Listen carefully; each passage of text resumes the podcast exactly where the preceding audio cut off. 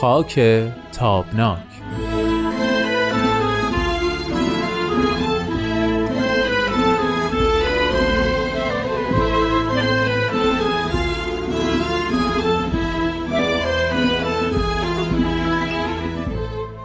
خانم ها و آقایان وقت شما بخیر. خوش آمدید به یک قسمت دیگه از مجموعه خاک تابناک.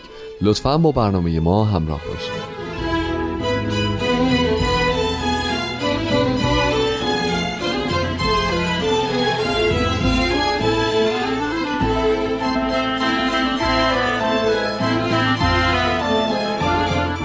دوستان عزیز در این برنامه همچون جلسات گذشته امید فراهانی عزیز همراه ماست. امید خوش آمدی. وقتت بخیر. خیلی ممنون. وقت شما بخیر. ممنونم. ما پایان جلسه گذشته بحث خیلی جالبی رو آغاز کردیم ولی خب طبیعتا چون وقت نبود موکول شد به این جلسه در مورد فرصت ها و تهدیدها. رسیدیم به مقطع انقلاب. خود جریانات انقلاب رو هفته پیش راجبش صحبت کردیم و تو نکته خیلی خوبی رو اشاره کردی که انقلاب هم مثل همه اتفاقات دیگه در کنار خودش یه سری فرصت ها رو ایجاد کرد برای جامعه اون زمان و در کنارش یه سری تهدیدها که مطرح بود. متا نشد که راجبش صحبت بکنیم و مثال ها و مصداق رو با هم مرور بکنیم. می‌خوای که حالا نمی‌دونم یا از فرصت یا از تهدید از یک کدوم از اینها صحبت بکنیم ببینیم که بذار از خوباش از خوباش صحبت بکنیم از فرصت ها. فکر می‌کنم به حد کافی حتی درباره مزار انقلاب, انقلاب. توی این کانال ها زیاد صحبت شده. هرچند که به هر حال در مزار نه ولی درباره مشکلاتش هم به شکلی واقع بینانه باید صحبت بکنیم. درسته. اما من فکر می‌کنم که اولین چیزی که درباره انقلاب ما یادمون نره و راجع بهش باید که خیلی فکورانه صحبت بکنیم. جلسه پیش اشاره کردم. ما این صحبت ها رو داریم می‌کنیم برای اینکه یادمون باشه که چی خوبه چی به دردمون می‌خوره چی برای ما قابل استفاده است. در آینده می‌تونیم همچنان بهش عمل بکنیم و وفادار باشیم و پایدار باشیم و چه چیزهایی برای ما خطرناکه باید کنار بذاریم یا اصلاحش بکنیم. درسته. در واقع نگرش برنامه هم مثلا از روز اول همین بود. همین یعنی بوده. بله. پنجره رو به آینده است. پنجره رو به آینده است. ببینید من فکر می‌کنم که اولین چیزی که انقلاب به ما یاد داد این بود که قدرت در اتحاده. شما اگر متحد باشید بله. همه چی دارید و هیچ, هیچ نیرویی نمی‌تونه شما رو پس بزنه. بله. مردم ایران این رو تجربه کردند که حتی حالا ما کار نداریم که این باور چقدر درست بود اما برفرض رژیمی با ارتشی قدرتمند با پشتوانه اساسی با قدرت های جهانی که مدافعش بودن. حالا بحث هست که همه اینها نبود و نشد و فلان و اینها. ولی به هر حال واقعیت قضیه این هستش که مردم ایران در یک فرایند حتی می‌خوام بگم بخشی از مردم ایران ولی با باور و اعتقاد و اتحادی مثال زدنی تونستن در فرصت بسیار کوتاهی نامید بکنند تمام ذهنیت های مخالف خودشون رو. درسته. خب. یعنی سالهای اولیه سالهای اولیه انقلاب. علل خصوص من می‌خوام بگم که شیش ماه منتهی به بهمن 57 و یکی دو ماه ما بعدش رو. شما اگر در تهران یا شهرهای بزرگ ایران علل خصوص بودید این فضای یگانگی و اتحاد حاکم درست اصلا مثال زدنیه واقعا. منسعق می‌کرد. بله بله. خب و نشون داد که این خواستن توانستن است در قالب یک جامعه متحد شدنی است. ما باید این رو به نظر من به عنوان یک به نسب العین جلوی خودمون قرار بدیم که هر تغییر دیگری هم هر جایی که ما اراده بکنیم که یک اتفاقی باید برای ما بیفته اگر از پس عینک اتحاد به قضیه نگاه بکنیم قدرت ما در اتحاد ماست. قدرت در هیچ چیز دیگری نیست. ما در ایران جلسات قبل صحبت کردیم راجع به این نکته که مثلا دیدگاه های دایجان ناپل اونی بله. جدی است. یعنی اینکه آقا قدرت هایی هستند دست هایی هستند در پشت گذارن نمی- تصمیم گیرندن تصمیم گیرندند و غیره و غیره. واقعیت قضیه این هستش که اگر ما بخواهیم اولا و بعد پشت این خواست اتحاد باشه هیچ قدرتی نیست. هیچ قدرتی قوی تر از قدرت اتحاد نیست. این به نظر من درس اول و مهمترین شاید درس انقلاب بود که ما باید به خاطر بسپریم بله. و حفظش بکنیم و احیانا ازش استفاده بکنیم. همه اونهایی که فکر می‌کنن که فردای بهتری باید برای ایران ساخت. بله. به این اصل باید توجه بکنن که این ساخت با در دست در دست هم دادن امکان پذیر امکان میشه. پذیره. وگرنه همین که من بهترین ایده ها رو برای آینده ایران داشته باشم اما معتقد باشم که دیگرانی که اونها ایرانی هستند در این آینده سهمی ندارند مطمئن باشید که به هیچ جا نخواهم رسید. درسته. پس یعنی الان علاوه بر اینکه این اتحاد رو ما در یک پارچگی اجتماعی و سیاسی می‌بینیم در هیکل در واقع جغرافیایی کل کشور هم اینو متصور می‌بینی تو در اصلا همین. اصطلاحی که به کار بردی من کیف داشت. هیکل یعنی ما باید که جامعه ایران رو به صورت یک کل که به یک هیکل انسانی شبیه درسته. تشبیه بکنیم. ما نمی‌تونیم بگیم که دست واسه خودش یه کاری می‌کنه. مثلا فرض بفرمایید که چشم یه کار دیگه ای داره می‌کنه. این مجموعه وقتی مفید وقتی اثرگذار و سمرده که چشم و دست و پا و گوش و زبان همه به یک مجموعه کل منسجم متحد عمل بکنن. خیلی عمالی. این موسیقی که داره پخش میشه رو یه ذره قوی تر بشنویم بعد دوباره ادامه. سمبولی از کل دیگه. بله.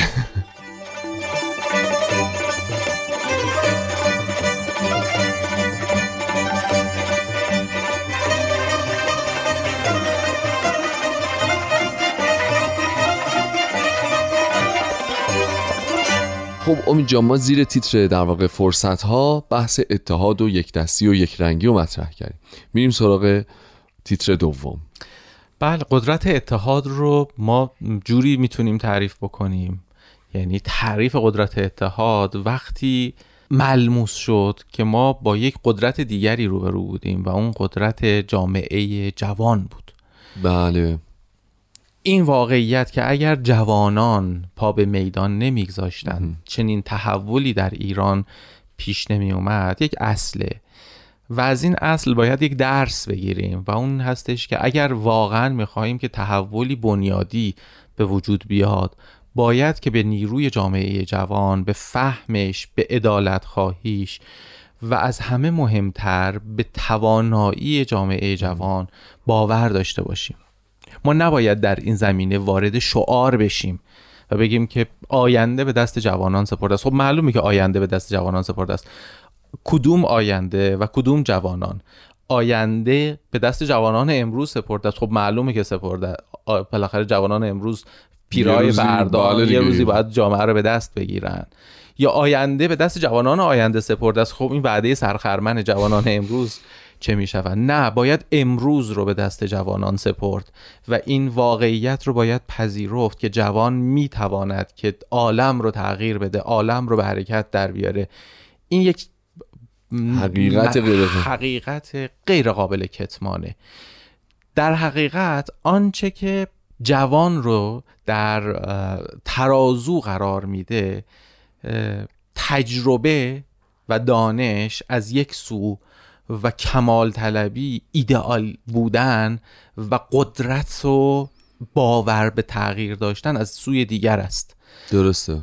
اتفاقا من می‌خوام بگم که کسانی که به جوانان مایلند که میدان ندن کسانی هستند که به تجربه و دانش بیش از حد نیاز دارن بها و اعتبار میدن و معتقدن که جوانها برای اینکه تغییر در جامعه ایجاد بکنند فاقد تجربه و دانش هستند. اما وقتی ما میایم به مقطعی مثل انقلاب یا جنگ که اگر فرصت شد راجع به اون هم باید صحبت بکنیم. دقیقا اتفاقا می‌خواستم الان بگم یعنی به فاصله یک سال و نیم بعدش دوباره یک پروژه شروع میشه که تا دقیقاً. هشت سال جوانان فقط و این می‌کنن. این مسئله و مسئله مهمی است یعنی ما اتفاقا اگر بیایم این دو فاکتور رو علاوه خصوص تجربه رو به معیار قرار بدیم اتفاقا ما به یک جامعه واپسگرا برخواهیم بله گشت. بله.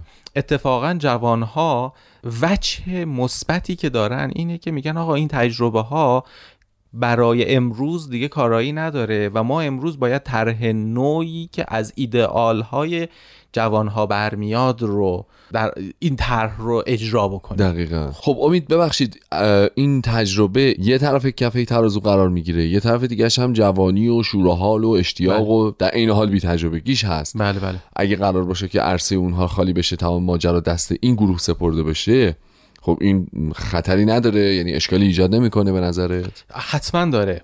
همونقدر خطر داره که تو جوانی عنصر جوانی رو از جامعه حذف بکنی. خب خیلی درسته. خوب. یعنی در واقع جامعه بالغ جامعه ای که توانایی پیشرفت داره جامعه ای که یاد گرفته که عنصر اول یعنی اتحاد رو خب. ازش استفاده بکنه حتی در اینجا. یعنی من مخصوصا اولین فرصت رو اتحاد. تعریف کردم و قدرت رو در اتحاد دونستم. چرا؟ چون که در عوامل بعدی اگر اون عنصر اتحاد نباشه خود فرصت می‌تونه که تبدیل بشه به تهدید.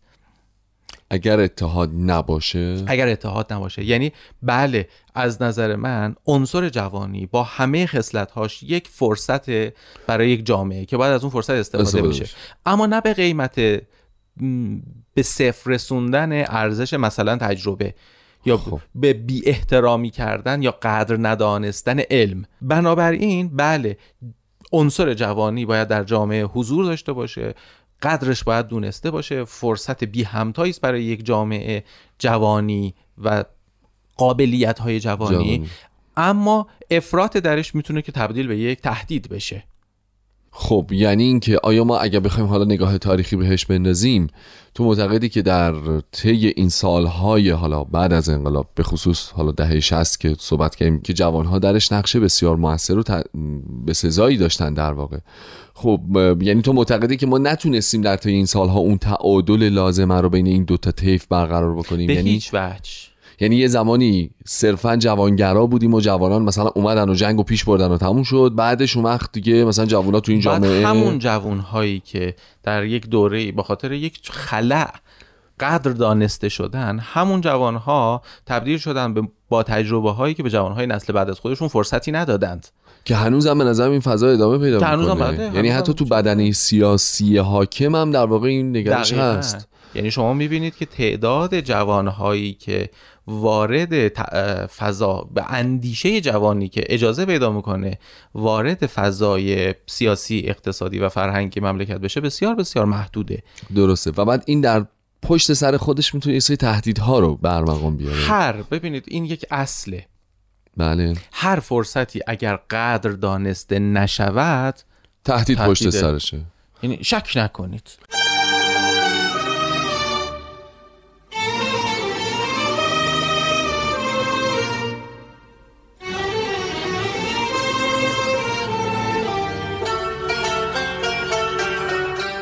شنونده های خوب ما با مجموعه خاک تابناک همراه هستید. داریم حوادث بعد از انقلاب سال 57 رو مرور می‌کنیم. زیر مجموعه سرفصل فرصت ها رسیدیم به جوانی و این بحث پیش گرفت که خب هر فرصتی اگه قدرش دونسته نشه تبدیل به تهدید میشه. امید یعنی جوانانی که ما بعد از نیمه های دهه 60 قدرشون رو ندونستیم جنگم دیگه تموم شده بود پتانسیل اینو داشتن که حالا تبدیل به یک تهدید شدن. مثلا چجوری مثلا ببینید من چند تا مثال می‌تونم بزنم. بفرمایید یک مثال ساده در دهه 60 با یک جریانی مواجهیم که انفجار جمعیته. بحران جمعیت پیش میاد. یه دفعه نمودارها سر به فلک اه، می‌زنه اگر یادتون باشه این بحران رو اسمش رو گذاشته بودن بحران شیر خشک. یعنی جامعه پیش بینیش برای مثلا فرض بفرمایید که 100 هزار چه می‌دونم 50 هزار موالید مثلا. موالید بود و طبعا این 50 هزار موالید یک تعداد مشخصی شیر خشک لازم دارن در روز. درسته. در حالی که اینها شد 100 هزار تا. مثلا. و همیشه ما با یک حجم قابل توجهی کمبود شیر خشک روبرو بودیم. بله. کسانی که مثلا سنشون از 40 45 سال بالاتر الان این بحران شیر خشک رو یادشونه که. مثلا داروخانه ها صف ها نمی‌دونم فلان شیر خشک. خب. و چون فرصت گرامی دانسته نشد این بحران هفت سال بعدش تبدیل شد به بحران مدرسه بله محیط های خب، آموزشی و چند شیفته و بعد تبدیل شد به بحران مثلا کار. فرض کنید نیروی کار دقیقاً. بحران دانشگاه راه. بحران خب. مسکن حتی و یعنی با- تحلیل های به اقتصادی میگفتش تدریج میاد جلو و تبدیل میشه به بحران مسکن شغل بله خب ماجرا چیه؟ و جالبتر اینه که این بحران که داره رد میشه پشت سرش فضای خالی به وجود میاد. مثلا فرض بفرمایید که در اون دوره ای که بحران ما فضای آموزشی داشتیم هی اومدن مدرسه ساختن برای اینکه سه شیفته بچه ها درس میخوندن. بله. بعد که این حجم عظیم گذشتن ما با اضافه آمد فضاهای آموزشی روبرو شدیم. چون مثلا در یه مقطعی ما مثلا احتیاج داشتیم به سالی مثلا یک میلیون مثلا، مثلا, بله، بله. صندلی. الان ما 200 هزار تا صندلی. داریم. اون 800 هزار تا همینجور مونده. دقیقا. خب الان ما رسیدیم به مقطعی که این بحران شیر خشک اومده وارد بازار کار شده. دقیقا. خب و ما بحران شغل داریم. خب در حالی که با یک مدیریت اگر مدیر ما اون موقع به جای شیر خشک فکر شغل 20 سال. بعد بود بله. امروز ما جامعه ای داشتیم که به ازای هر صد نفر 80 نفر نیروی مولد داره. درسته. خب. و این یعنی چی؟ یعنی یک رشد اقت... ببینید ژاپن امروز به ازای هر 100 نفر 90 نفر نیروی غیر مولد داره. بالای سن بازنشستگی هن. یعنی یک نفر کار می‌کنه با درآمدش و مالیاتش نه نفر باید زندگی بکنند. بله. خب این یک خطره این یک چالشه. جامعه دچار پیری و رکود میشه. درست. خب الان در مثلا فرض بفرمایید که دهه 90 1390 در ایران ما شاهد یک فرصت درخشانیم. یعنی جامعه جوانی داریم میانگین که می‌تونه 80 نفر مثلا کار بکنن و 100 نفر بخورن. در واقع 20 نفر اینجا ما غیر مولد داریم.